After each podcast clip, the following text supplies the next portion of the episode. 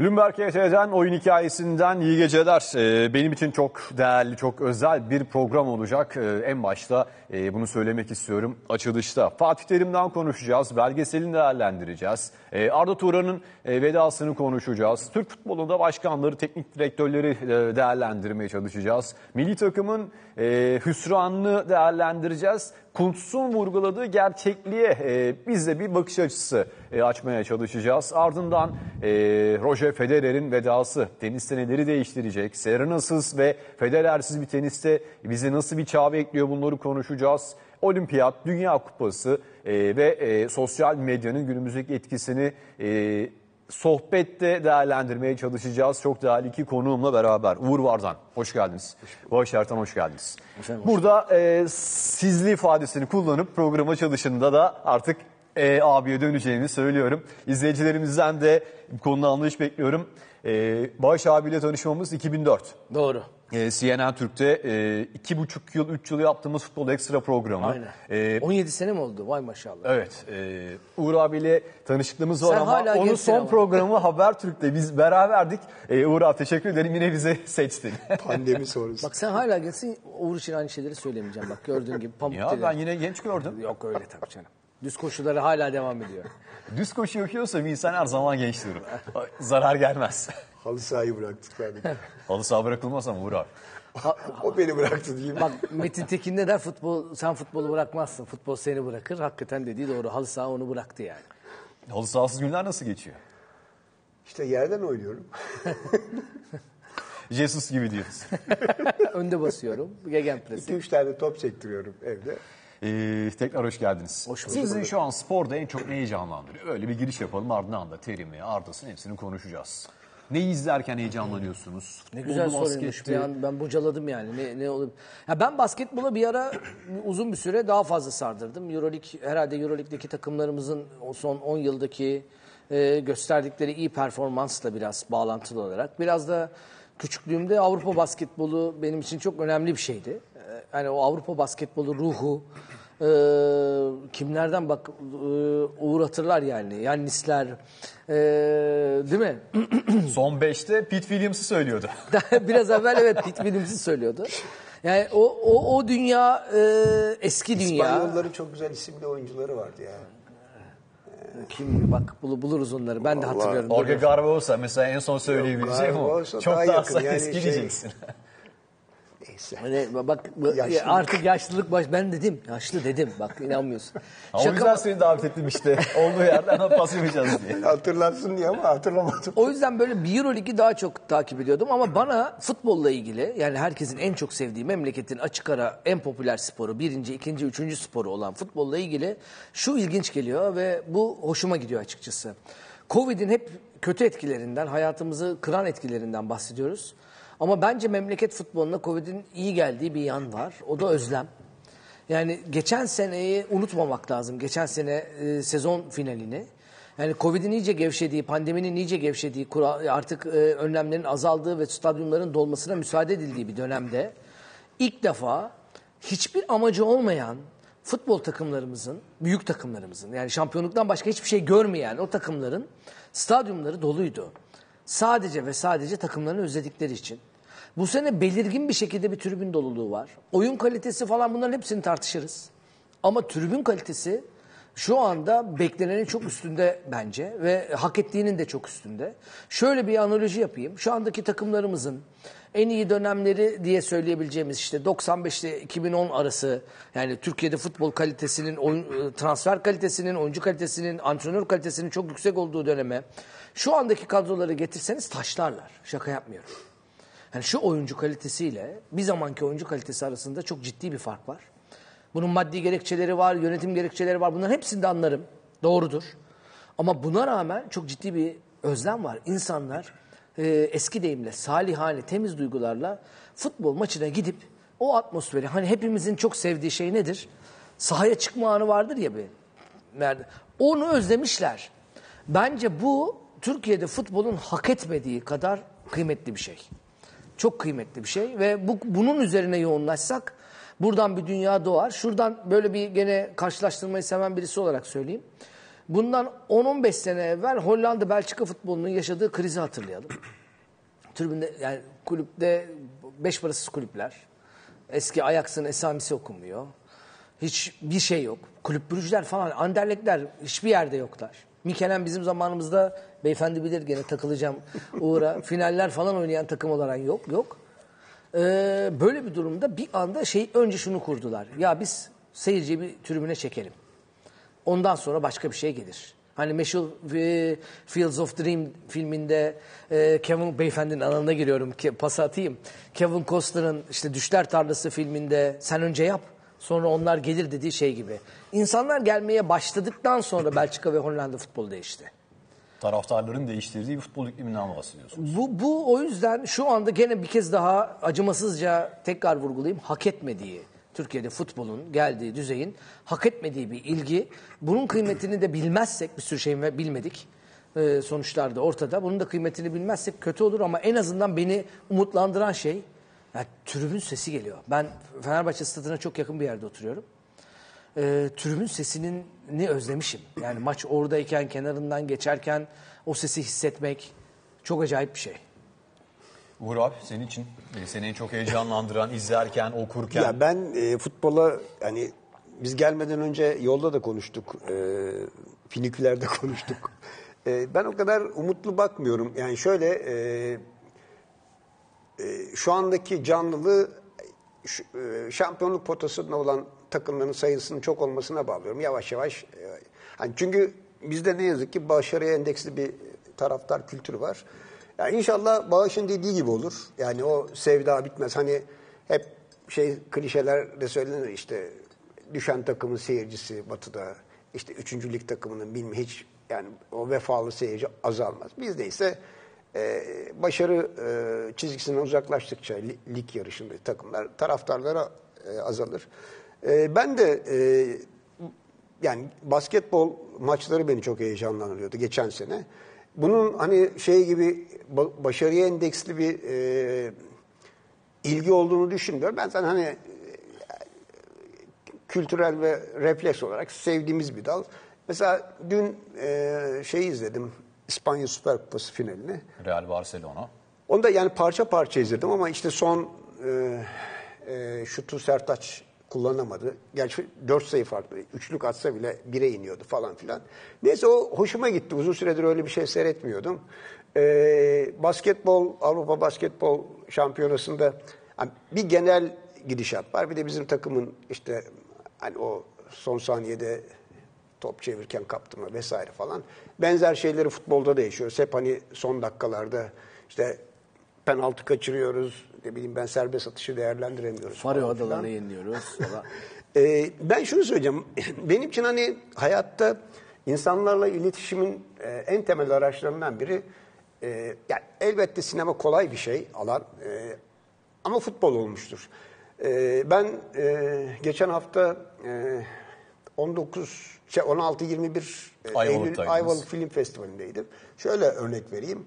İşte Oscar'a giden film var. E, Tayfun Pirselimoğlu'nun Ker filmi, son filmi. E, onun e, uzun süredir birlikte çalıştığı görüntü yönetmeni var, Andreas Sinanos.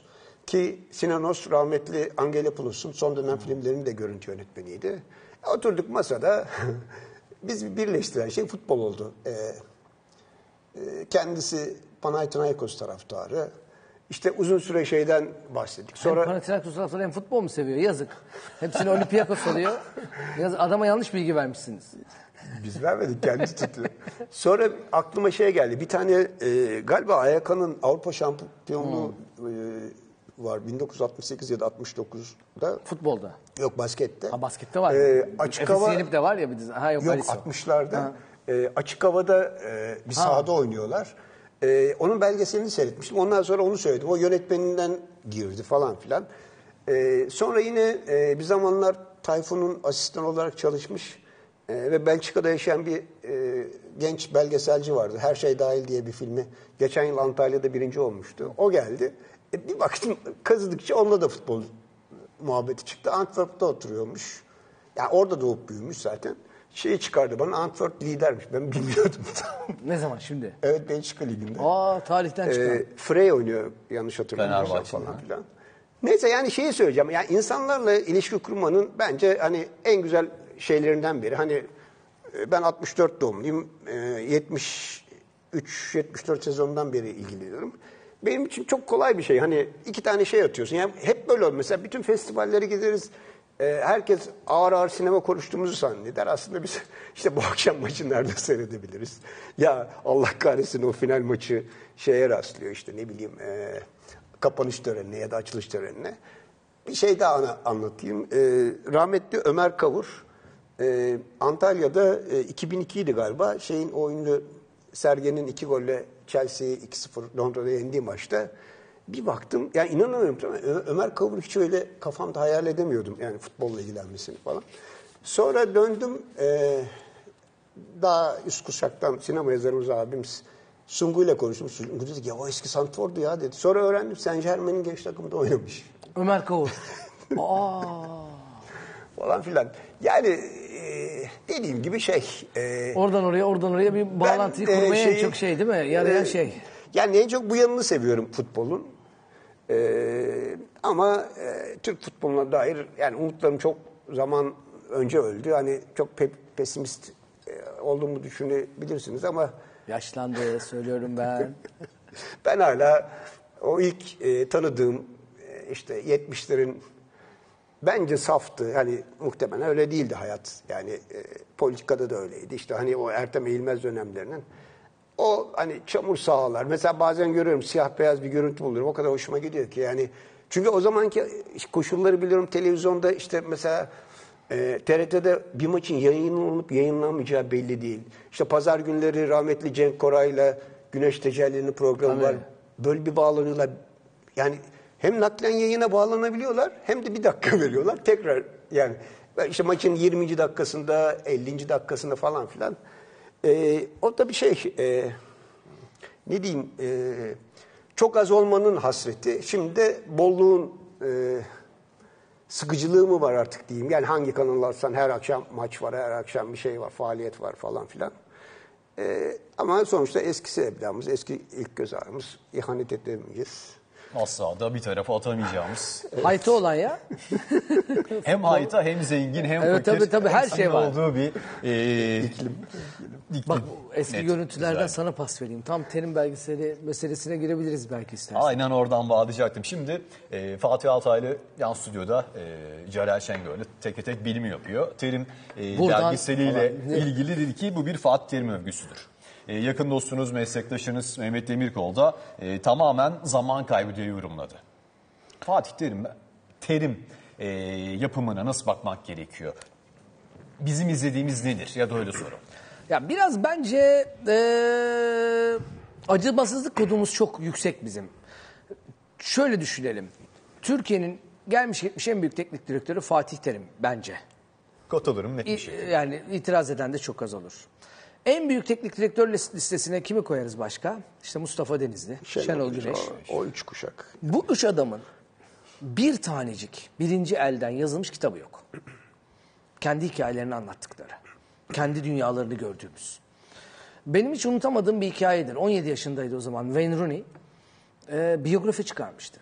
Biz de dalga geçmiştik. on yedi yaşı ne ya? Fasulye çıkarırsın. on yedi yaşında ne biyografisi çıkarıyorsun? Yani neye geldin de nereden çıkarttın? Ama çıkartmıştı. Çünkü bir editörü vardı, bir yazarı vardı, bir şey vardı, bir dokümanı vardı. Bu dokümanı bize sunuyordu. Ya kıtlığın bu kadar alıp yürüdüğü bir ülkede e, herhangi bir materyal bulduğumuzda onu bu kadar acımasız değerlendirmemiz benim e, yadırgadığım bir şey. Hele de Ben Niye Yokum kod adıyla pek çok meslektaşımızın e, belgeseli öncelikle kaygı olarak bunu söyleyerek eleştirmesini de çok haz etmiyorum. Şimdi bu birinci bölüm. İkinci bölümde şu. Searching for Sugar Man diye bir e, belgesel vardı. E, Oscar aldı. E, işte bir çok ünlü bir Amerikalı e, şeyin, hı? Müzisyen. müzisyenin, e, country folk tadında bir müzisyenin bir türlü ünlü olamama hikayesiydi. İnanılmaz. Yani buradan dinleyenler keşke, şey izleyenler keşke mutlaka izlese. Harika bir belgesel. Belgesel çıktıktan sonra tartışmalar başladı. Adam o kadar ünsüz değilmiş. Biz orada çok loser bir, yani kaybeden bir adam hikayesi izliyoruz. O kadar değilmiş. İşte aslında şurada konser vermiş falan filan. Ya yeni bir belgesel anlayışı var. Yani buna mockumentary diyorlar, documentary, e, dokudrama diyorlar. Bir sürü bir sürü başka adı var. Yani bir dramatik kurgusu olan ama belgelere dayanan, belirli bir tarihsel izleyi iz, e, takip eden bir takım işler oluyor. Bunlar yani bundan yirmi sene evvel belgesel olarak nitelendirilmeyebilirlerdi. Ama bugün bir izlenirlik kaygısıyla yapılmış bir belgesel bütünü var. Bir de bunu koyalım kenara. Bu ikisini yan yana koyduğumuzda karşımızda mesela şunun çok büyük bir haksızlık olduğunu düşünüyorum. İzlenmeyecek kadar kötü. Değil ya. Abartmayalım. Yani futbolu birazcık seviyorsanız, birazcık seviyorsanız doksan altı iki bin o dönemin şu kadarcık görüntüsüne bile mest olursunuz. Ya da ne bileyim Fatih Terim'in anlattığı mesela belgeselde beni en çok etkileyen şeylerden bir tanesi. Leeds United'da, Leeds United deplasmanına her ne kadar birinci maçı sanki böyle holiganların olay çıkartması gibi geçiyor olsalar da, yani Türkiye tarihinin en karanlık tarih dönemlerinden biridir. Birilerini öldürdük yani burada. Hem de şurada yani. Bizim buraya, buraya bu, bu stüdyolara çok yakın bir yerde. Yakınız. Aynen öyle. Ama onu böyle holiganların üstüne, çıkarttığı olay gibi. Üstlük bir de şey başlığı attık. Two Size diye. Two Size de başlık İngilizce yaptık. Aynen öyle. Two Size'e de. Ee, ama mesela tek başına gidip orada maç seyretmiş. Yanında bir tek kişiyle. Bütün stad ona e, tepki gösterirken. Bunları o kadar hatırlamıyorum. Hatırladıkça ya bildiğim şeyleri de gördükçe hoşuma giden şeyler var. Yani içinde belirli bir kazı, arkeolojik kazı olan, yani belirli bir belge olan, elimizde yok belgeler. Memleketin zorluklarını burada hep beraber konuşamıyoruz. Memleketin tek zorluğu e, arşiv problemi değil. Arşivin bir bölümünün de ancak kullanılabiliyor olması. Bütün bunları göz önüne aldığınızda ortada bir dört bölüm sürmesi belki sürmüş olabileceğini düşün. Ben dördüncü bölümü çok beğenmedim. Ama ilk üç bölümde heyecanla orada o var, burada bu var diye seyrettiğim bir şey. Ne yok?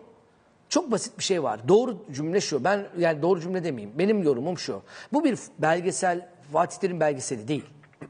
Bu Fatih Terim'in belgeseli.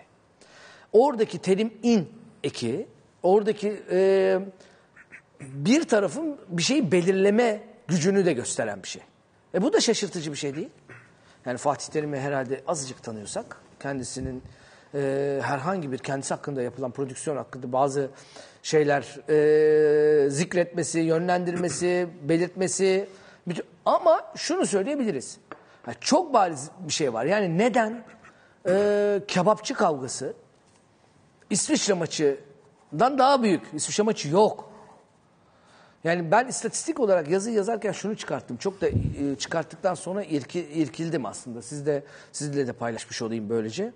Ee, son e, Galatasaray'daki son döneminde toplam otuz sekiz maç ceza, ceza almış. almış. otuz sekiz maç bir sezon bir ya. Bir sezon.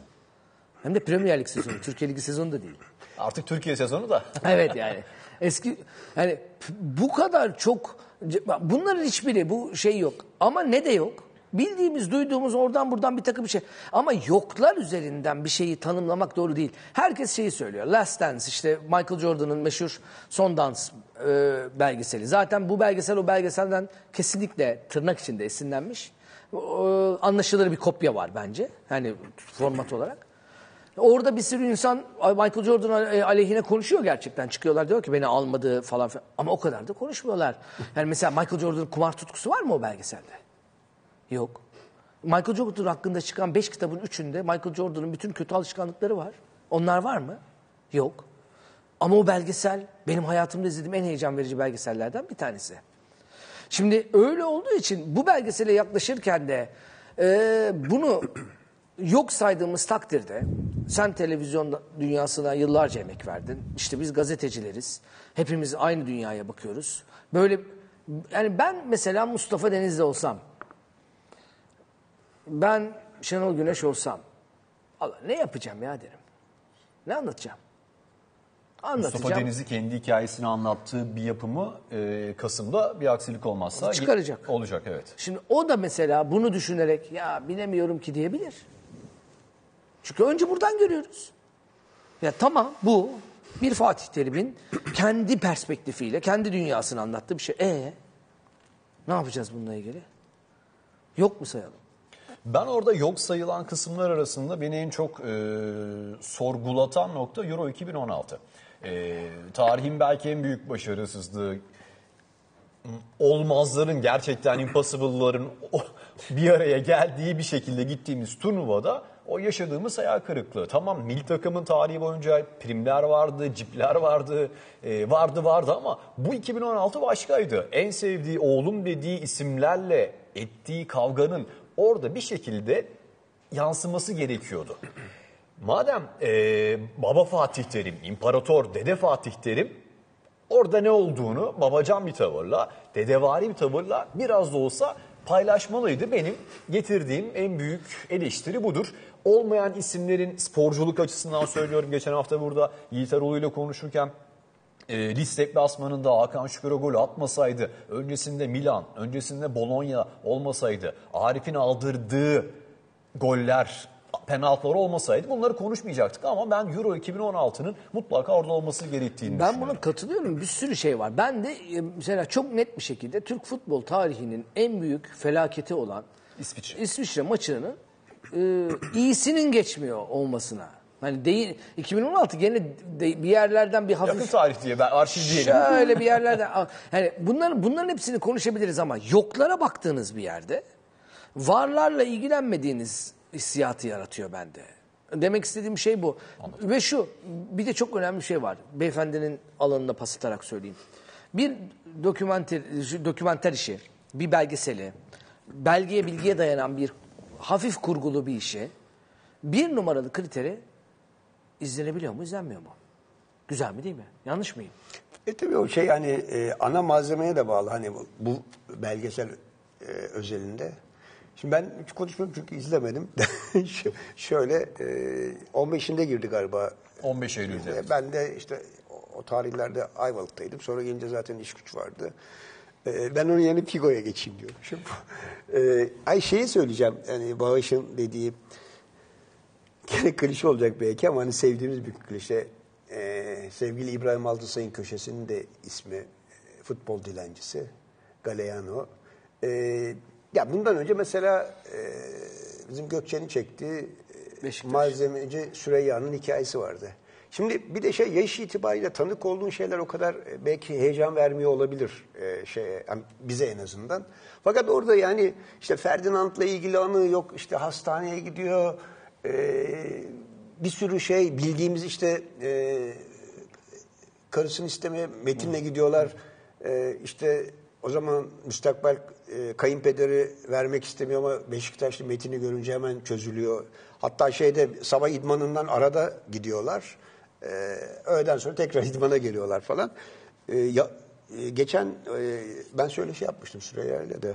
O zaman yazı yani üç dört yıl önceydi. otuz dört yıl mı neydi? Ya şimdi mesela bu kadar uzun sürede e, bir kulüpte emek harcamış, durmuş bir karakter. Hani Batı'da olsa... E, Yani önce birkaç üzerine yazılmış kitap okurduk. Sonra da e, belgesel filmlerini izlerdik. E, bir de yani şey diyeceğim, e, Fatih Terim'in öyküsü bence daha bitmedi. Yani e, bir de bizim... Zaten sonu başkanlık kampanyası gibi bitiyor. O yüzden öyle bir problem var. Sinemamızda yani bir sürü yani Deniz Gezmişler'e yani bir sürü biyografiye el atılıyor. Ve o filmlerin ilkleri, ilk adımlar kötü oluyor. Ama... Ee, ilk olmaları, olmalarıyla tarihe geçiyor. Muhtemelen bundan sonra Fatih Terim hakkında işte bu eksikleri de içeren, eksik olarak vurgulanan şeyleri içeren belgeseller çekilebilir. İlla hani buna hep şey deniyor ya, propagandası gibi. Hı. Farklı görüşleri de içeren şeyler çekebilir. Bilmem, hani ben şimdi izlemediğim için konuşmayayım da şey geliyor bana, hani ilk adımdı, tartışılması iyi. Zaten Ee, eleştiriler gelmesi de iyi bir şey. Demek ki e, hani bir kabul yok. Şey, bu haliyle kabul edilen bir yanı yok. Ee, buradan şeye geçeceğim. Ee, geçen cuma vizyona giren bir belgesel var. Aşk, Mark ve Ölüm diye. Hmm. Muhteşem bir belgesel. Ee, genç bir yönetmen e, Cem Kaya. Almanya'da yaşıyor. Ee, Almancıların evet, altmışların başında e, işte önce gidiyorlar, e, hayatında belki köyünden, bucağından, kasabasından çıkmamış insan Almanya gibi e, üst kapitalist bir ülkeye gidiyor. Almanya işte İkinci Dünya Savaşı'ndan çıkmanın yaralarını sarmak isterken işte iş gücünü Sadece Türkiye'den değil, İtalya, o zamanki Yugoslavya, Polonya gibi ülkelerden de sağlıyor, Yunanistan. Ee, mesela o belgeselin devamı olarak e, ikinci, üçüncü nesilde gelen futbolcular, sadece hani şeyler değil, yani Mesutlar, işte Hamitler değil, e, işte Klozeler, hı hı. E, Podolskiler falan, bunların bir sürü hikayesi var. Yani o kadar geniş bir malzeme var ki. E, tabii şöyle bir şey var, bir e, Batı'da olmanın ve Batı bakış açısıyla çekilmenin avantajı var o belgeselde. İki, çok güzel görüntüler var. Çünkü Alman televizyonlarından alınmış o görüntüler. Hatta bir tane bence en değerli parçalarından biri şu. Bir Alman televizyonu, orada Türklerin oluşturduğu bir hani şey var. Plakçılar Çarşısı gibi bir şey var. Bir oluşum var. Giriyor, bir dükkanı çekiyor. O sırada içeride Neşet Ertaş bir şeyler çalıyor, hmm. tamam mı? Ne Alman televizyonu bunun farkında. Neşet Ertaş olduğunu farkında. Ne o zamanki e, Neşet Ertaş şu anki ya da daha önceki yıllardaki ününün doruğunda. Dolayısıyla o parçanın bulunması inanılmaz bir şey, tamam mı? Neşet Ertaş geliyor, bakıyor böyle falan. Kamera do dolaşıyor, bir Alman televizyonu kamerası. Neyse, çok güzel bir belgesel. Belki hani nasıl belgesel olmalı tarifinin de şeyi bu. Ama şeyi de unutmayalım. Biz görsel hafızası çok zayıf bir e, ülkeyiz. Çok görsel birlikteliğimiz yok. Bir de arşiv yok. de yok ki yani. Hem arşiv yani yok. Hem de, hem yani. de off the record tarihimiz e, hakikaten söylenmeyen, kayda alınmayan tarihimiz, kayda alınmış tarihimizden çok daha renkli. İnsanlar konuşmuyorlar. Hepimiz çok iyi biliyoruz, futbolu bırakmış insanlara şurada oturun şununla ilgili anı anlatın deyin. O anıların on tanesinin Kırmızı en güzel, en güzel on, o kadar çok. Ha, işte en güzel on taneyi değil, en, ondan sonraki on taneyi dinliyoruz. Ama onu kapattığımız anda muhabbet çok daha çekici oluyor. Bunlara yönelik bir adım olarak görülebilir. Bence yönetmenlik sıkıntıları var, açık söyleyeyim. Yani prodüksiyon ve yönetmenlik sıkıntıları var ki onlar bence biraz fazla ürkek davranmışlar bazı konularda. Ama yani ortada izlediğimizde, yani ben en azından şunu söyleyeyim, üç bölümü zevkle izledim. Dördüncü bölümde biraz sarktığımı düşünüyorum. Ama üç bölüm, ilk üç bölüm, yani görüntüler, o döneme gitmek yok ya, elimizde yok. Bu memlekette öyle bir şey yok. Biliyorsunuz Instagram'da, Instagram'da bir takım hesaplar var. Mesela T R T'nin çok güzel T R T Arşiv diye bir hesabı var. Sırf onda o dönemlere birazcık bir şey çıkar diye onları izlemeye çalışıyoruz. Yok, bu ülke öyle bir ülke değil yani. Birikmişler var da birileri şunları yapıyor gibi değil yani. Öyle düşünmemek. Arkası gelmesi açısından, ilk adım açısından evet güzel. E işte bundan sonra nasıl geleceği önemli. Belki bu eleştirilerle birlikte e, Şenol Güneş'in, Mustafa Denizli'nin, e, Samet Aybaba'nın, atıyorum Aykut, Koca, Aykut Kocaman'ın e, başka bir bakış açısı işte olabilir. Mesela burada en e, politize olmayan ama en çok politikayı seven isim Aykut Kocaman. Onun belgeseli bambaşka olabilir. Tabii. E, gönderilmesi Fenerbahçe'den, Ali Şen dönemi, Oğuz'la beraber gelmesi, şampiyonluğu ve o meşhur e, üç Temmuz olayı baktığımızda en çok ilgi çekecek isimlerden bir tanesi olabilir. Bir bu, o görüşlerle beraber. Pardon, yani şeyle de ilgili bence, hani bu kültürel iklimle, bu coğrafyayla da ilgili. E, aynı şey e, yani sinema oyuncuları için de geçerli. Bütün e, o kitaplarda övgü dolu kısımlar var. Yani e, o yıldızın, oyuncunun İnsan, ol, insan olduğu gerçeği kabul edilmeden, yani bir, bir tür tanrı gibi sunuluyor her şey. İşte zamanla işlediği günahlar, hatalar, e, yani kendisinin itiraf etmesine bile gerek duyulmayan e, bölümler hepsi çıkartılıyor. Ya kendileri çıkartıyor ya da e, kalem alan bunları dahil etmiyor. Ama Batı'daki biyografilerin hepsinde var yani işte. Futbolcu biyografilerinde de var, oyuncu biyografilerinde Tabii canım. de var. Herkes muhteşem ya. On, on numara, kimse kimsenin suratına krampon fırlatmış gibi durmuyor yani. Krampon fırlatmış deyince o zaman oradan pası aldım, Arda Turan diyeyim. Arda ben Turan... Alex, Alex Ferguson'dan bahsetmiştim biliyorsun. Onu unutmadım ama. E, o, ben o yabancı, bir de yerli var. Konumuza doğru.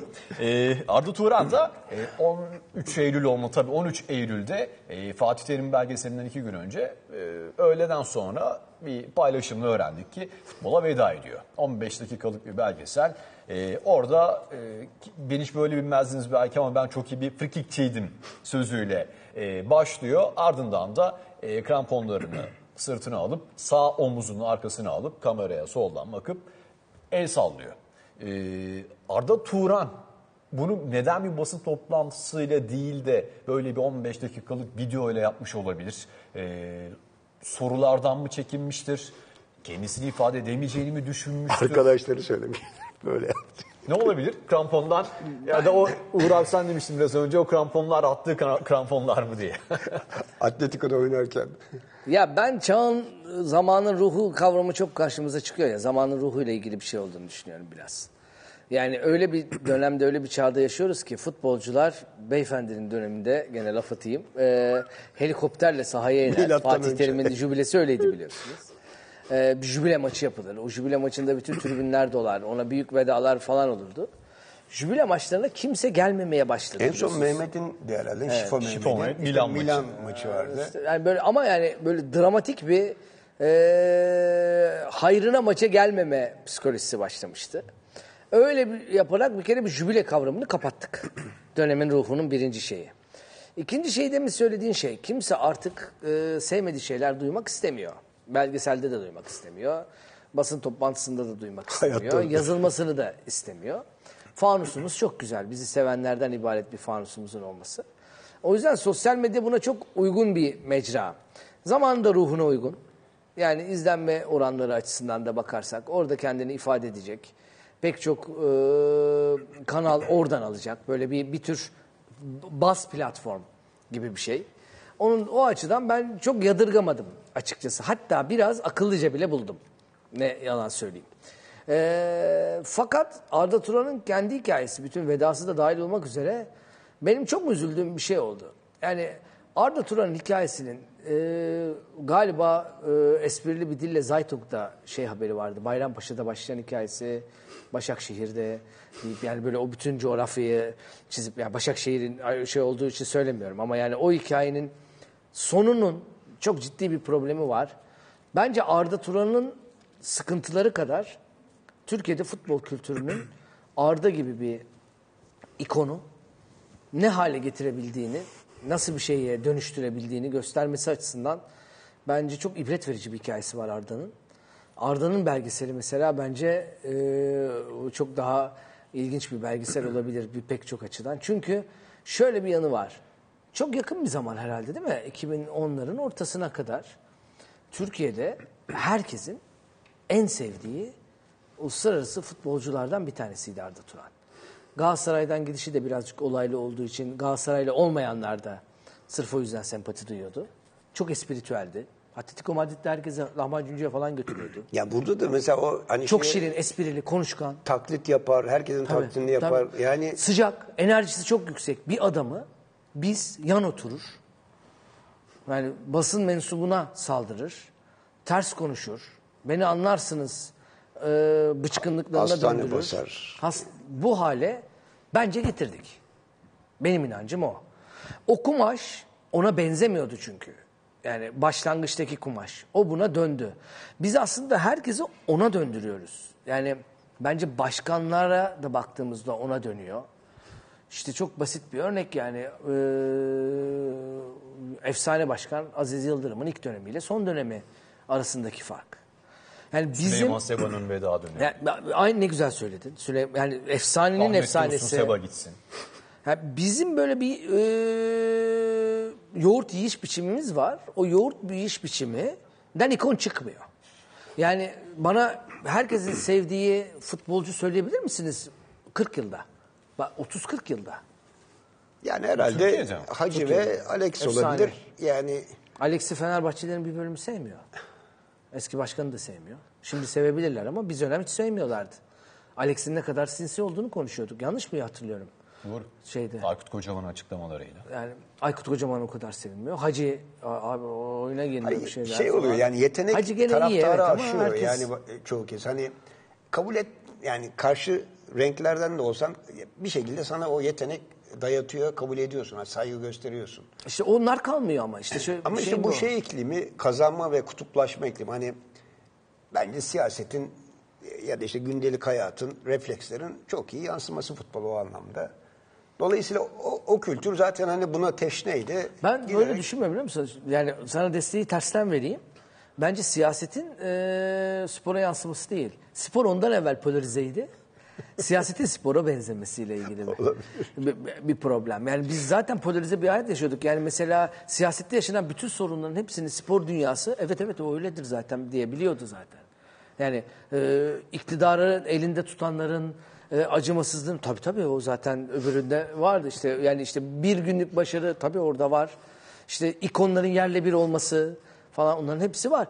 Yani Arda başka bir ülkede bu e, mizacıyla ve bu yeteneğiyle çok büyük efsane olabilirdi. Türkiye'de olamadı. Hele hele bir, bu tür bir futbol ikliminden yani sürekli bocalayan, kaotik, e, hani başarıları gündelik, işte bu kadar sevgiye karşı topu topu ne var? Galatasaray'ın UEFA şampiyonluğu var. Süper Kupa. E, Süper Kupası var. Üçüncülüğü. Dünya üçüncülüğü. Euro iki bin sekiz yarı evet, finali. Yarı finali. Fenerbahçe'nin çeyreği. Bu çoruk iklimde ta oralardan aşıp aşıp hani dünyanın yani kimine göre bir kimine göre bilmiyorum. Barcelona'ya kadar ulaşması hani o e, ne diyeyim hani e, kıyıya orada vurması muhteşem bir hikaye aslında. Yani Atletico Madrid'de öyle de ama Barcelona sonuçta Messi ile top alıp ver, veriyorsun. Sonra yani Messi'den ziyade bu finali hak etmedi. Yani o klişe net bir şekilde hak etmedi. Messi'den ziyade e, onu her fırsatta hala da söylüyor. E, Iniesta diyor. Rol aldı, model olarak gördü Iniesta. Hala top oynuyor. Ama Arda Turan oynayamıyor. E, işte o bahsettiğiniz futbol e, kültürü böyle bir e, ikonu. E, onların gözündeki e, inciyi burada değerlendiremiyoruz. Başka hale getirebiliyoruz. Yani Arda'nın muhtemelen bir sürü hatasını da buluruz. Ama o hataları yani gene aynı adamı örnek vereyim. Ya nasıl olsa yabancı bağlanıp cevap hakkı olmaz diye rahat sallayabiliyoruz ya. Yani Wayne Rooney'e bakınca e, İngiliz asıl iradesi görmüyoruz değil mi? Bütün kariyeri boyunca. Bildiğiniz bir Everton holiganı görüyoruz. Yani kırm, kırmızı yanaklı, e, kır, klasik bir... Ya futbolcu olmasaydı hafta sonu barlarda içip ba, içip... Bak, yani, çalışan daha, bir, dakika, bir dakika, daha iyi örnek buldum. Yani Thierry Henry dediğimiz adamı biz futbol böyle filozofu, sofistikasyonu çok yüksek, artistik lafları var. İşte Zidane'a demiş ki, meşhur lafı Zidane'a uyarlamış, Zidane'ın çıktığı köyden Zidane çıkar ama o köyden Zidane'dan o köyü çıkar ama falan. Bu adam hangi adam? İrlanda'ya eliyle, eliyle. eliyle gol atan, bir sürü kendini atmada e, kral, böyle hani üçkağıtlar konusunda... Bir de yani İngiltere gibi püriten bir ahlakın e, hani önemsendiği her şeye rağmen ve üstelik futbol kültürünün ya da futbol kariyerinin büyük bölümünü o e, coğrafyada yaşayan bir adamın sonuçta e, gene hani ada ülkesine... İşte formatı ona çeviriyor ya. Yani Thierry Henry'den bakınca böyle etkilenecek bir adam çıkabiliyor. Ama bizde etkilenmesi gereken bir adam olarak Arda Turan'ın kariyeri bu şekilde sonlanıyor. Bence bu bize eksi yazar. Net bir şekilde katılıyorum. Bir reklam arası verelim ardından yine oradan pası alacağım. Türk futbolu ve başkanlar özelinden Federer'e gelelim. Daha böyle e, sofistike sportif konuşalım. Yani belgesellere son noktayı Figo ile koysak diyorum. Söz sen doğru abi. Ay, Yok devam, devam edebiliriz, devam edebiliriz. Ya yine Bağış'la yolda çalışırken konuştuk. Ee, ya o şeyi izleyenler, belgeseli izleyenler şöyle bir hisse de kapılabilir. Sinematografik olarak ortada e, bir yalan döngüsü var ve gerçekten bir polisiye gibi hani kimin yalan söylediğini kim yalan söylüyor? Hani Juan Gaspar mı söylüyor, o mu söylüyor, Beni ikisi mi söylüyor? söylüyor.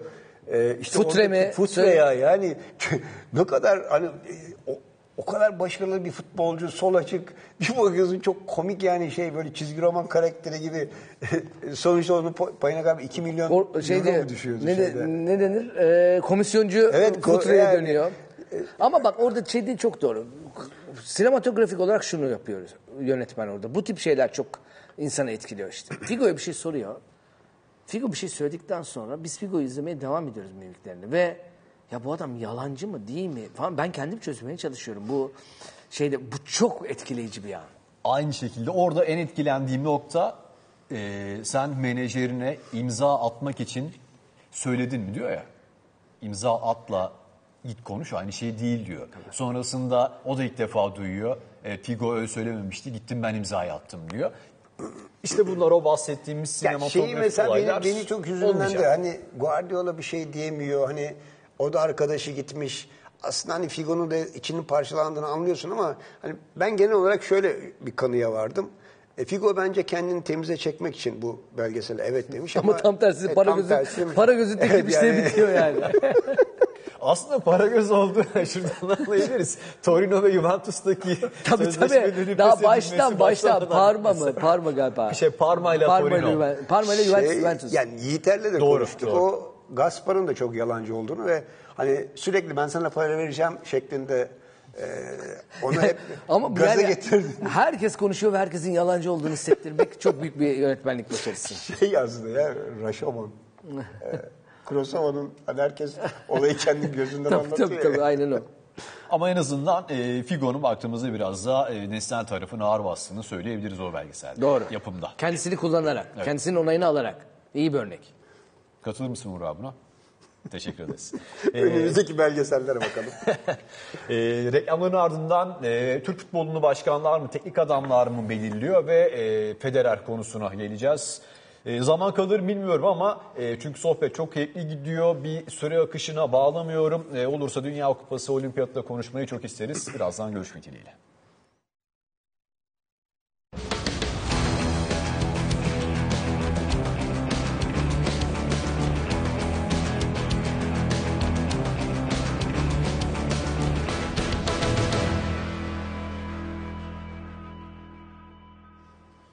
Oyun hikayesine devam ediyoruz. Uğur Ardan ve Bağış Erten'le sohbetimize. Ee, Bağış abi iki bin on sekiz miydi, on dokuz muydu? Ee, pandemiden tabii e, iki bin on dokuz Eylül gibiydi. Çünkü e, pandemi iki bin yirmi Mart'taydı. iki bin on dokuzun o sezon e, başında e, Sayın Başkan Ali Koç e, dere ağzına e, spor müdürlerini davet etmişti. E, sen de oradaydın. E, herkes Sayın Başkan'a soru soruyor. Sayın Başkan ya, mutlu tabii de böyle mutsuz, bunu biraz e, abartarak söylüyorum. E, sana döndü, soru sormayacak mısın dedi. Ba Ali Koç'u heyecanlandıran bir isim var şu an karşımızda. Estağfurullah ama... Öyleydi, birebir bir şekilde yaşandı. Barış Bey soru sormayacaksınız diye çok korktum dedi. Sizin soru sormanızı heyecanla bekliyordum dedi. Sen sonra sorunu sordun. E, bizim sportif ya. Baktığımız olaya sen çok daha farklı yaklaşmıştın. Belki de şu anda Fenerbahçe formasının arkasında taraftarların imzası varsa o günkü sorumdan da çıkmış olabilir bu. E, Valla e, bir kere utandırmayanız. Lütfen şurada program yapıyoruz. İnsana e, zor duruma sokmayınız. Şaka bir yana o gün şeyi hatırlıyorum ben de. O anı ve şeyi çok iyi hatırlıyorum. Karşımızda enerjik, dinamik böyle e, bir şeyler yapmak isteyen bir başkan vardı. Ve o, o heyecan beni de heyecanlandırmıştı. Ama e, demin söylediğimiz torna var ya, torna tezgahı, e, futbolculardan daha çok e, özellikle futbolun yöneticilerini e, etkiliyor bence. Yani e, herhangi bir başkanın ya da yöneticinin açıklamasını kimin yaptığını ve oradaki renkleri çıkararak başka bir başkana yapıştırsanız, sakil durmuyorsa, yani garip gelmiyorsa, evet o da onu söylemiş diyebilir, diyebiliyorsak ve üç aşağı beş yukarı biz aynı dili konuşuyorlarsa e, bu bence çok bir, ciddi bir problem. Yani aslında bir tane dil var ve bir model var. Üç aşağı beş yukarı herkes o modele geri dönüyor. O modelin e, en iyilerinden biriydi Aziz Yıldırım. O zaman Aziz Yıldırım dönemi... Daha geri, geri dönüp ona mı bakacağız tekrar? Yani Aziz Yıldırım... Seçim... Oraya doğru gidiyor muyuz gerçekten? Ya ben şuna üzülüyorum açık söyleyeyim. Ee, Türkiye'de futbol son dönemde yenilikçi, enerjik, değişime inanan, bizi umutlandırabilecek, ayağı yere sağlam bastığını düşündüğümüz pek çok futbol yöneticisi ve başkanı gördü. Sadece Fenerbahçe özgü değil. Beşiktaş'ta gördü bunu, Galatasaray'da gördü. Galatasaray görür görmez kaybetti. Yani neredeyse Burak Elmas tecrübesini düşünürsek, seçildiği anla bıraktığı ana kadarki dönemi düşünürsek. Ortada yani iki ihtimal var. Birinci ihtimal şu. Ee, ne yaparsanız yapın kendisine benzeyen bir şey üreten bir korkunç bir yaratık ve fabrika var. Yani buradan soktuğunuz bütün farklılıklar sonuçta orada düzlenip kendisine benzetiyor. Bence ihtimallerden bir tanesi bu. İkincisi de yani futbol öyle bir oyun ki gündelik hırslar, gündelik özlemler, beklentiler öyle bir yere sıkıştırıyor ki sizi, kendiniz de aslında o tornaya razı oluyorsunuz. Kendi kendinizi otokontrolle de o tornaya çeviriyorsunuz. Bence bu işte çok büyük hayal kırıklığı. Futbolu kimler yönetiyor başlığı atmıştım değil mi? Böyle bir şeydi. Futbolun sahibi kimler? Ee, mesela İtalya'da takım sahipliğim falan filan muhabbetini söylüyoruz ve İtalya'da çok daha farklı falan ya, hani takım adam parasını vermişim almışım durumunda yani şeyin. E, atıyorum işte zamanlı Çekigori gibi. gibi. Onun daha kötü olduğundan çok emin olamıyorum. Yani seçimle gelen bir takım insanların şu anda Türkiye'de başkanlık adına verdiği performanstan e, şöyle bir hayal kırıklığı yaşıyoruz. Eleştirdiğimiz ve be, kötü olduğunu düşündüğümüz, devri sabık diye anlattığımız şeylerin yeni versiyonlarını görmek o zaman insanın önünü açmıyor. Ve maalesef Türkiye'de çok açık bir şekilde futbol onlar yönetiyor. Yani Türkiye Futbol Federasyonu... O zaman bunun değişebileceği bir iklim yok. Kolay kolay. Yok tabii. Türkiye Futbol Federasyonu'nun genel kurulunda oy kullanan insanların e, neye göre seçildiğine bakın. Futboldan gelen insan sayısının ne kadar az olduğuna bakın. Sahadan gelen, sorunları bilen insanların ne kadar az olduğuna bakın. Bütün sözleşmesel sorunlarda kimin lehine daha çok çözüldüğüne bakın. Kimlerin karar verdiğine bakın. Bu değişmiyor. Öyle olduğu zaman da meşhur Pir Sultan Abdal ve Hızır Paşa hikayesine dönüyor. Siz ne kadar Hızır Paşa olmaya ve Pir Sultan Abdal'a hizmet etmeye çalışsanız da en sonunda Pir Sultan Abdal'ın boynuna vuruyorsunuz. Çünkü e, onun dediği gibi bozuk düzen sağlam çark tutmuyor. Burak, dört yılda Ali Koç döneminde Fenerbahçe e, değişti, e, Ali Koç değişti. Peki Ali Koç doğru yolda bir değişime e, doğru gitti mi? Ya ben Bağış'ın dediklerine katılıyorum. Yani bu sistem her e, kendinden olmayanı bir şekilde öğütüyor. E, hele hele futbolun en büyük kriteri hani şey sonuç olduğu için e, sonuç gelmeyince e, o çarklar arasında sen de giriyorsun. E, senin o ana başlığın futbolu kim yönetiyor? Bence hani başkanlar, futbolcular vesaire değil. Ortak bir şey var. Yani o canavarı hepimiz besliyoruz. E, taraftar kültürü de yönetiyor. Yani e, geçmişte sadece hani maçlarda haftada bir kendini ifade eden taraftar artık sosyal medya sayesinde sabah akşam kendini ifade ediyor. E, e, demin e, Bağış vurguladı. Ya başkanın e, bütün o başarısızlıklarda kaçma şansı yok. Tek şey istifa. Ama mesela futbolcu başarısı olduğu zaman çekiyor gidiyor başka bir takımda yeni bir hayat, yeni bir sayfa açabiliyor. Dolayısıyla e, başarı gelmeyince e, kendi doğru bildiklerinin bu e, sistem içinde e, bir yere varmayacağını görüyorsun. Baştaki ilkelerden taviz veriyorsun. İşte başta bir yabancıyı seçiyorsun, sonra bir yerli seçiyorsun, kafan karışık, oyun planı yok bilmem ne vesaire filan. Şimdi e, mesela Jesus örneği bana şeyi hatırlatıyor biraz. E, Aragones dönemi. Yani İspanya'nın en başında. Yani yaşlı birini alayım. Yani te, te, lafı tecrübeli, olsun. Lafı geçmiş, deneyimli. Şu genç çocukların da hani istediği zaman kulağını çekebilsin. Evet. Bir kredisi de var. Yani bir sürü işte Portekiz futbolunda ya da Brezilya'da çalıştırdığı takımlar var vesaire falan. Şimdi o model şu anda iyi görünüyor. Basında o klişe şeyleriyle işte Jesus, Jesus'un başarı formülü, altı formül, sekiz formülü yazacak yazacak. Sonra bilmiyoruz ki hikaye nasıl devrilecek. Eğer başarılı olamazsa bütün onlar işte başarısızlık öyküleri not not tekrar düşülecek. Şu anda bir muamma var. Yani sadece Fenerbahçe için değil. Yani Valerian İsmail için de geçerli. Bu Okan Buruk için de geçerli. İşte Abdullah Avcı geçen yıl şampiyonu yap, yapmış takım. O da sorgulanıyor. Vesaire vesaire.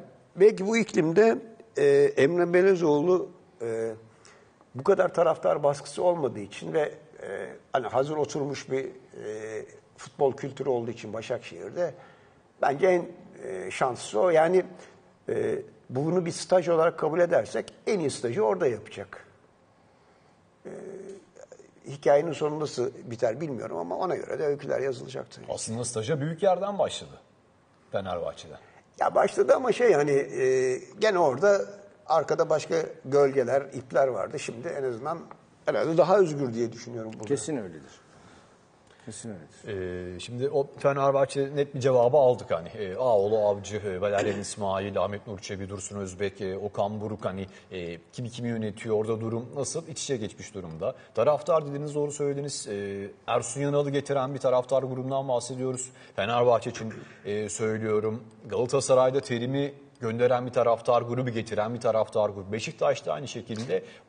Ama onları birbirinden ya bir ayıramayız. Gene çok tabii arkaik olacak. Milattan önceden bahsedeceğim. Şimdi Galatasaraylı taraftarlar ya da Beşiktaşlılar benim çocukluğumda yaklaşık on dört sezon şampiyonluk göremeden büyüdüler. Yani e, sabır kültürü e, en küçük çocuktan itibaren üstüne geçiyordu. Yani o zamanların e, tek e, hakim vardı benim ilgilendiğim dönemden itibaren. Ben Börç'le üç yıl üst üste şampiyon olmuştu Galatasaray. Bir sonraki sezonda futbolla ilgilenmeye başladım. Ondan sonra işte Didili Fenerbahçe oldu. Fenerbahçe hep gösteriyor. İleride gidiyordu. Sonra Trabzon çıkınca zaten sempati oradan kaynaklandı. İşte daha sonra İstanbul Dükalı'nı yıkan takım olarak adlandırıldı ama oradaki ilk çıktığında Trabzon'un ana rakibi Fenerbahçe'ydi. Dolayısıyla yeni kültürde öyle olmaları gerekmiyor tabii de e, öyle bir şey ki hani birinci ikinci haftada başlıyor sabırsızlık. Onu al bunu al. Bir de genel olarak şöyle bir şey var. E, ülkenin içinden geçtiği ekonomik zorluklar ayrı. E, taraftarın taraftar o kadar şey ki sanki kulübün sahibi gibi onu al bunu al. Karşındaki insan değil. Üstelik bunun özlük hakları işte tazminat haklarını yok sayarak yolla şunu ikinci haftada yolla onu getir bunu getir. Böyle bir şey var ee, ve bu kültürü e, kulüplere dayatıyorlar. Onlar da hani biz sosyal medyayı takip etmiyoruz falan diyorlar ama ona göre yani teknik direktörlerini seçiyorlar, oyuncularını seçiyorlar. E, anında hani zaten o şey eskidir. Ne zaman arkasındayız dese bir teknik direktörün birkaç hafta sonra gider o. O zaman Kuntz'un da arkası sağlam değil. Ya mesela dün izlediniz mi bilmiyorum. Barış izlemedi galiba. Ya, maç sonu mi? Görüş şeyi basın toplantısı bence çok iyiydi. Stefan Kuntz'un mu? Evet. Hangisi kısmı? Şimdi oradan ben şunu aldım. Gerçeklerle yüzleşmek lazım kısmı var. E, fotoğrafı bence doğru okuyor Stefan Kuntz. Evet.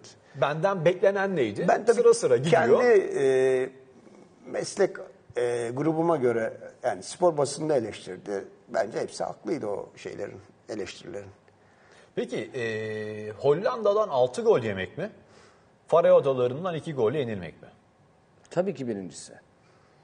Ait olduğunuz ligin ne olduğunu belirlemek için.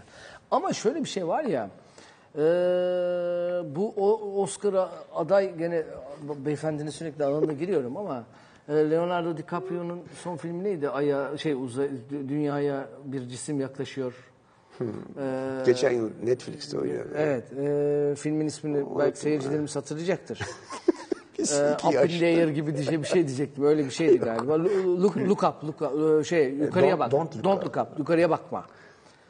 Ya muhteşem bir film. O filmin en büyük özelliklerinden bir tanesi şu. Felaket yaklaşıyor. Ve felaketi tartışmalı bir şey zannediyoruz.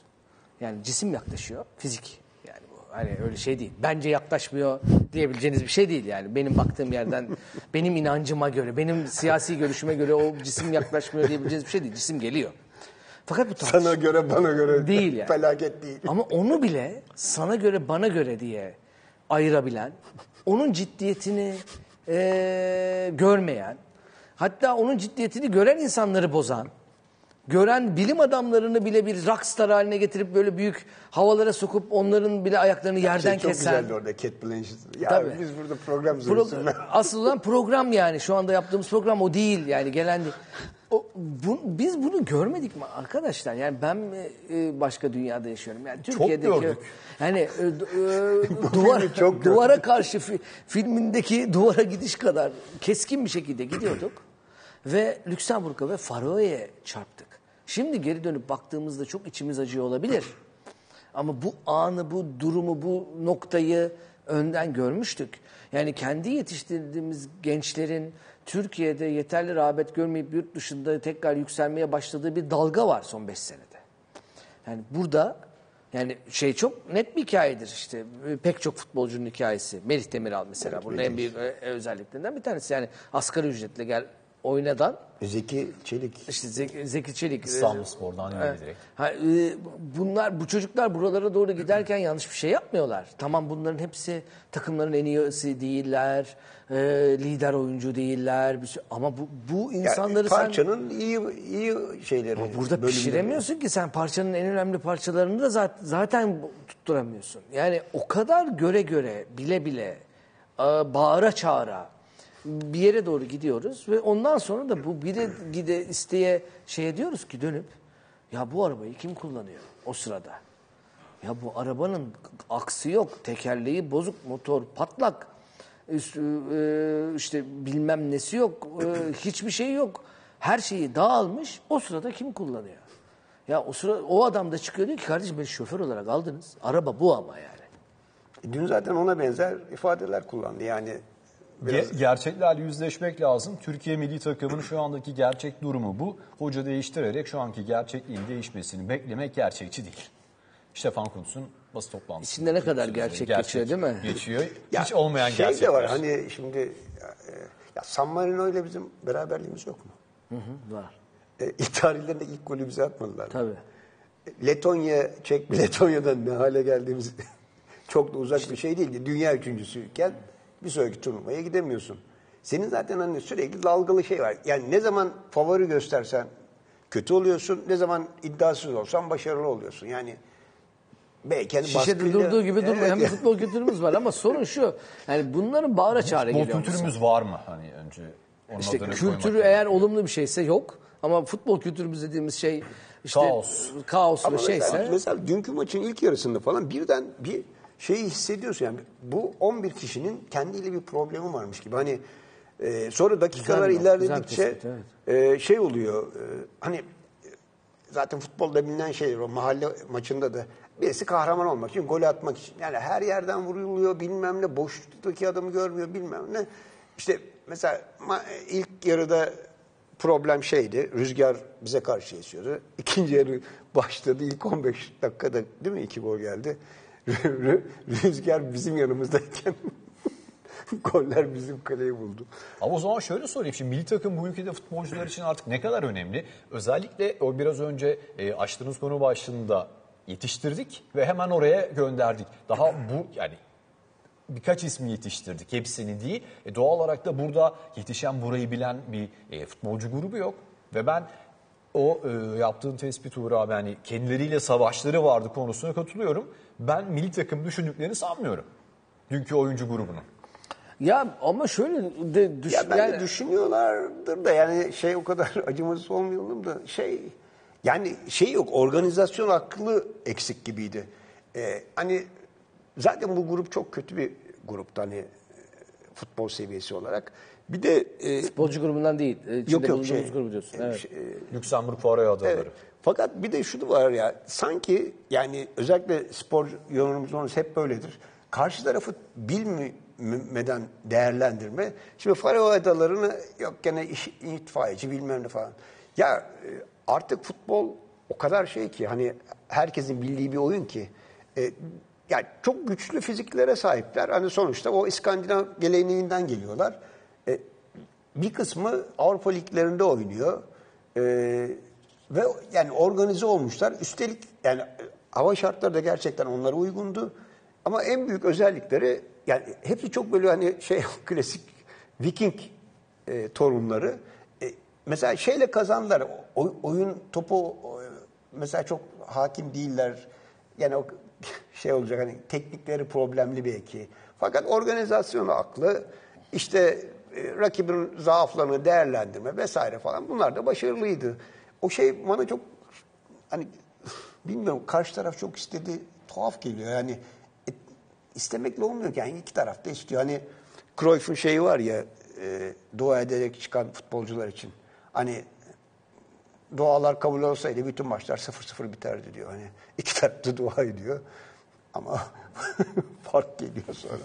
Neyse yani e, söylemek istediğim şey e, evet oynadık da yakın tanımamız lazım ama dünkü takımı sanki rakibi çok analiz etmemişiz.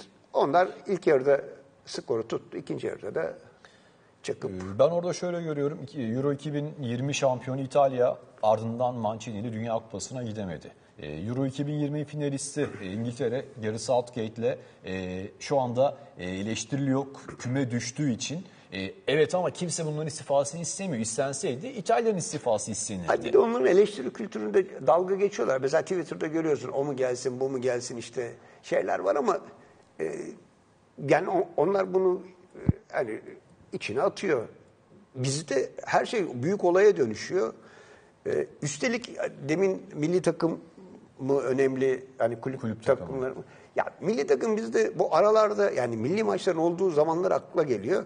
Zaten hani pazartesi maç pazar mı oynanıyor ya da ertesi gün tekrar lig yarışımıza dönüyoruz ve unutup gidiyoruz. Sonra ha doğru biz bir turnuvadaydık diye hatırlıyoruz geri dönüyoruz. Orada öfkemizi kusuyoruz sonra kaldığımız yerde nasıl olsa işte herkes kendi rengine dönüyor yani. Ee, buradan bir çıkışımız olmayacak ama e, konuyu çok konuşacağız. E, Roger Federer'e geçelim. Çünkü süremizde de e, on üç dakikamızın kaldığını görüyorum. Ayş abi sen e, Federer e, konuşalım istemiştin. Önce grafiğimiz var. O hem ekrana gelsin hem de e, konuşalım. E, Roger Federer'i bu kadar özen, özel kılan neydi? Onu diğerlerinden ayıran neydi? Yaş olarak olabilir. Kazandığı kupa sayısı, en erken onlara ulaşması mı? Ekselansları Roger Federer. yirmi Grand Slam şampiyonluğu, yüz üç A T P şampiyonluğu, iki yüz otuz yedi hafta üst üste dünya bir numarası olması ve iki bin yirmi yılında yüz üç milyon dolar gelirle en çok kazanan sporcu olması. Her şey var. Bir sporcuda olması gereken ne varsa ama e, Bağış Erten'e göre e, Roger Federer'i farklı kılan neydi, özel kılan neydi sporculuğuyla, kişiliğiyle?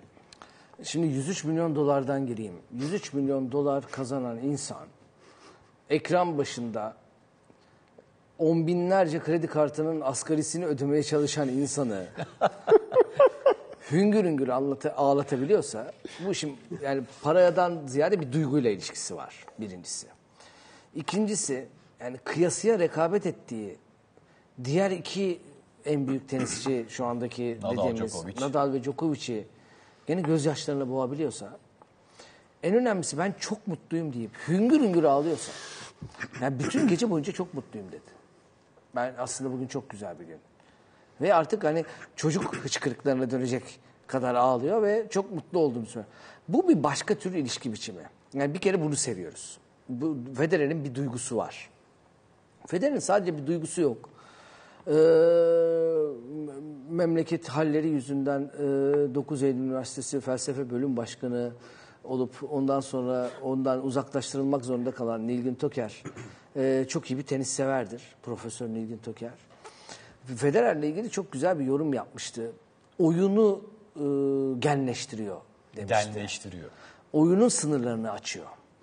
Yani diğerleri kendi sınırlarını zorlayan, performatif, rakamsal bir şey gösterirken e, Federer bir tür Matrix etkisi diyeyim. Hani Matrix'te yeşil görüyordu ya Neo. Onun gibi bir şeyle oyunun e, alanını genleştiriyor. Değiştiriyor, farklılaştırıyor. Oyun stilini değiştiriyor. O kırk bir yaşında olduğu için Nadal otuz altı otuz yedi yaşına kadar tenise devam edebiliyor. Feder, e, Djokovic e, hala inanılmaz bir seviyede oynuyor. O yirmi Grand Slam kazandığı için onun rekorunu kırmak için Nadal geri, şey yapıyor, geri dönüyor bunu. Ve inanılmaz bir etkileri var. Yani bu çok ma makul bir etki değil. Oturup şunun matematiğini saydık, inanılır gibi bir şey değil. iki bin on altı şeyinde, e, Avustralya açık finalinde Roger Federer, e, Rafael Nadal'ı yenip e, yıllar sonra tekrar Grand Slam kazanıyor.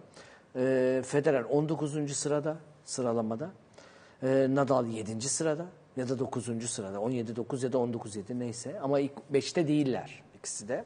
Ve açıklamaları şöyle, ya geri döndük, sakattık ikimiz de. İnşallah bu üst düzey turnuvalarda oynamaya devam ederiz.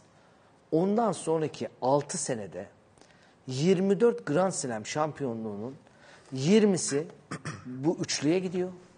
yirmisi Kalan dördün ikisine de Djokovic Covid nedeniyle katılamadı. Ee, bir tanesinde de Djokovic topu e, şeye attı diye diskalifiye edildi. diskalifiye edildi. Yani aslında yirmi dörtte yirmi iki falan olacaklardı. Böyle bir dominasyon, böyle bir e, sportif dönem yok. Yani tenis bence en çok ona ağlıyor. Çünkü bu sene Federer bırakacak.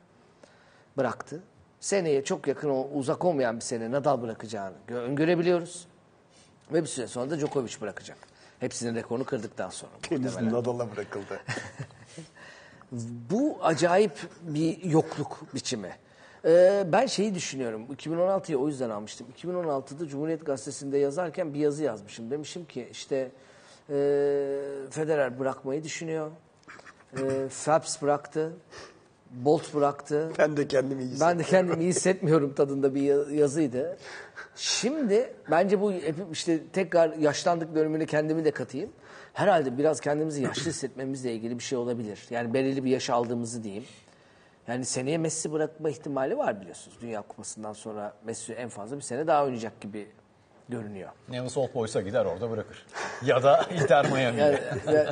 İşte ya da Barcelona'ya gelir bir şey olur falan filan. Cristiano Ronaldo da şey yani. Performansı çok üst düzey olmaktan çıktı ve o da gidiyor. İşte çok çok çok çok büyük spor ikonları bunlar. Yani tarihin en fazla olimpiyat altını alan yüzücüsü gitti. Michael Phelps.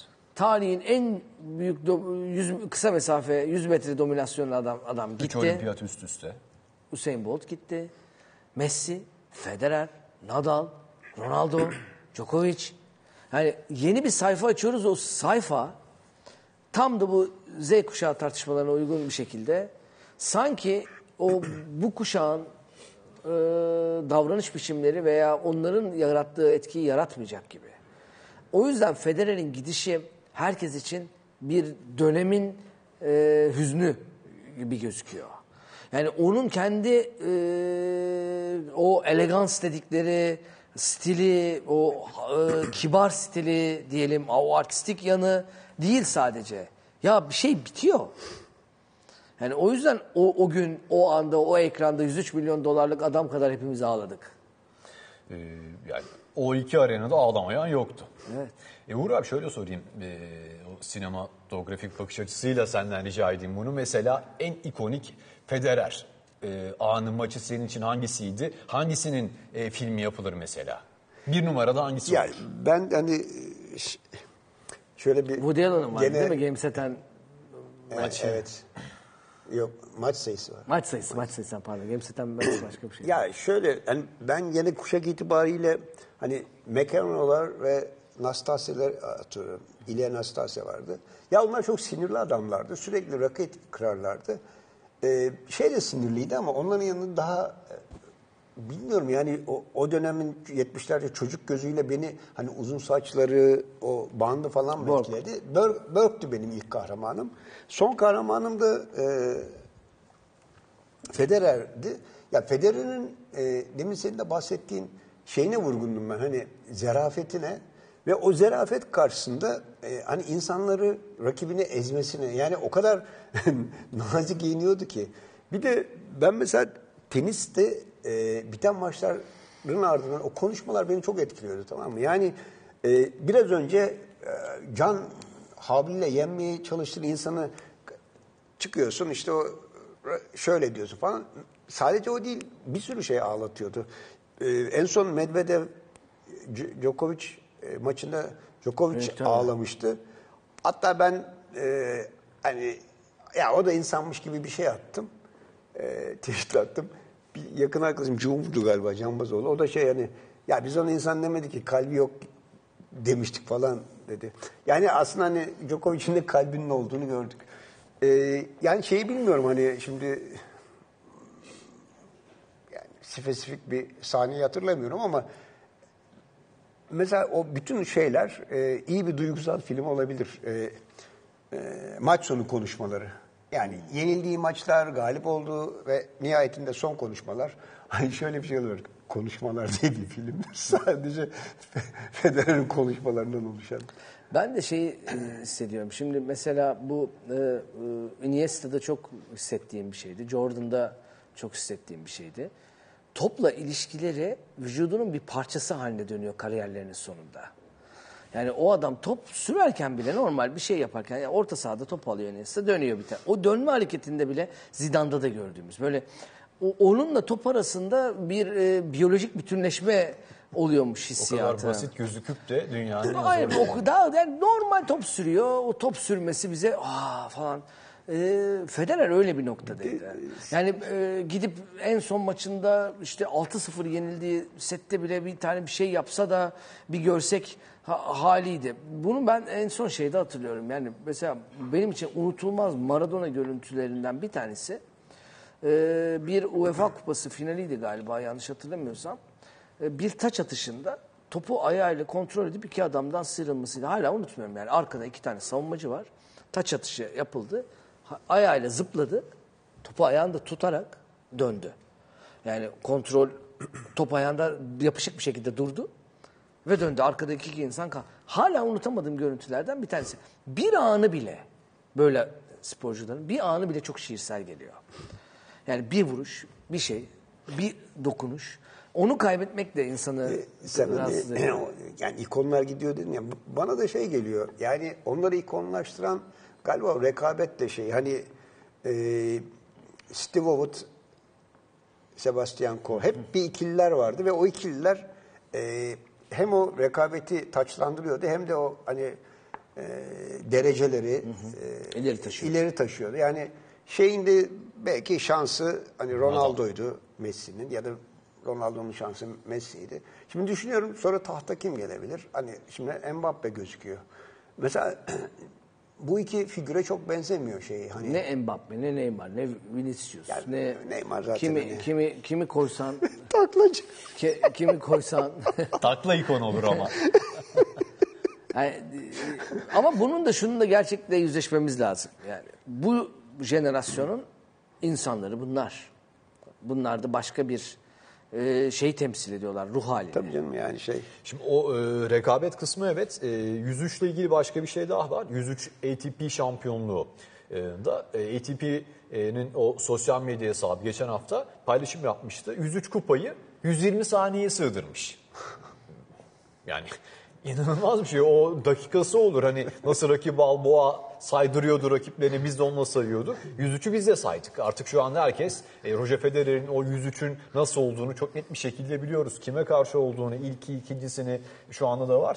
E, bunları e, ezbere sayabilmek, hele tenis sporunda e, başarabilmek ve insanların aklına kazıyabilmek e, o bahsettiğiniz zarafetten çok daha fazlası, kibarlıktan, ama şunu unutmayalım, söz konusu olan rakam ve matematik olduğunda karşımıza bir e, biyonik adam olarak e, Nadal çıkıyor. E, bence Djokovic çıkıyor. Sonra Nadal çıkıyor. Öyle mi?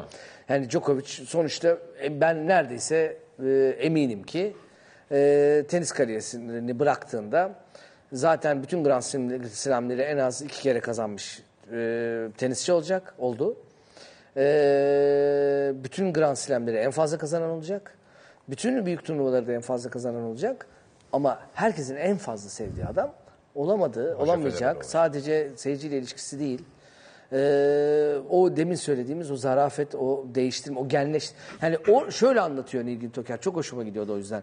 Performansı yükseltmek başka bir şey. Yani mümkün olduğunca çok kazanmak, kazanmak, kazanmak, kazanmak. Ama oyunun kendisinin o sınırlarını açmak, o başka bir şey. Ya bence Djokovic aşı konusunda acayip. Da... Sınıfta kaldı diyorsun. ben, ben Nadal'cıyım bu konuda, çok Nadal'cıyım. Ee, yani Djokovic'in Nadal'ı geçmesini istemiyorum. Onu söyleyeyim. O maçlarda e, büyük bir Nadal taraftarıyım ama tabii e, sayılar bir taraftan. Federer'in etkisini hiç kimse de kolay kolay göremeyeceğiz gibi. Hani Alcaraz'ın bir heyecanı, gençliği var. Bu Next Generation denilen çok isim vardı ama kimse dikiş tutturamadı orada. E, bilmiyorum, ben onların da böyle çok kalıcı olacağını düşünmüyorum. Şu, şu şöyle bir ekleme yapayım mı? Demin söylediğim iki bin altıdan bu yana kazandıkları Grand Slam'ler birinin üç Federer'in, sekiz yanlış hatırlamıyorsam Nadal'ın, dokuz da Djokovic'in. dokuz Grand Slam'le Grand Slam tarihinin en fazla Grand Slam, açık dönemde en fazla Grand Slam kazanan dördüncü oyuncusu oluyorsunuz zaten. Yani sadece iki bin on altıdan bu yanaki performanslarıyla dünyanın en büyük dört tenisçisinden biri oluyorsunuz. Yani bunlar akıl, akla hayale gelmeyen başarılar. O yüzden ne Alcaraz, ne Medvedev, ne şu, ne Tsitsipas bilmem ne falan, bunların çok ekmek, yani fırında yaşaması lazım önce bu dünyalara konuşması için. Ee, Bağış Erten. Çok teşekkür ederim Başa. Ben Bardan, çok, teşekkür çok teşekkürler. Teşekkür ee, Dünya Kupası dedik, yani sosyal medya konuşacaktık, olimpiyat, ama e, dediğim gibi bir süre akışına bağlı kalmadık. Sizi bulmuşken o konunun sonuna kadar e, tadını çıkaralım istedik. E, çok teşekkür ediyorum. E, imkan olursa sene içinde sizi tekrar ağırlamayı çok isterim. Çünkü konuşacağımız konu bitmeyecek. Sinema, spor hep iç içe olacak. Edebiyat aynı şekilde. Ee, Barış abi, senin bakış açın, bunu çok özledik. Evet, Eurosport Genel Yayın Yönetmenliği e, meşakkatli, zor, yoğun, ama e, kaç yıldır televizyona çıktığını, çıkmadığını bilmiyorum bu arada, onu da söyleyeyim. Evet, ilk defa ilk defa Bloomberg ekranlarındayım sayende. Yani N T V Spor'dan sonra iki, bana iki, iki, iki, varsa iki, belki bir vardır, iki vardır, üç, üç yoktur. Üç sene falan oldu işte. Çok çok ender. Çok teşekkür ederiz o açıdan. Çok şanslıyız, dediğim gibi. Sözleriniz çok değerli. Teşekkür ben o jenerasyon olayı belki ya... Biz adam yaşlı diyorum, bak, bak, ama bak. Değerli işte Federer. Federerlik burada ortaya çıkıyor. Tekrar çok teşekkürler. Biz teşekkür ederiz ya. Teşekkür Hakikaten demek, çok hoş sohbet demek, oldu. Olur mu? Ee, bitmeyecek bu sohbet. Sağlık. Sizin ağzınıza sağlık. Ee, değerli yorumlarınız için. Ee, Uğur Vardan'a, Bağış Erten'e bir kez daha teşekkür ediyoruz. Oyun hikayesi noktalıyoruz. İyi geceler.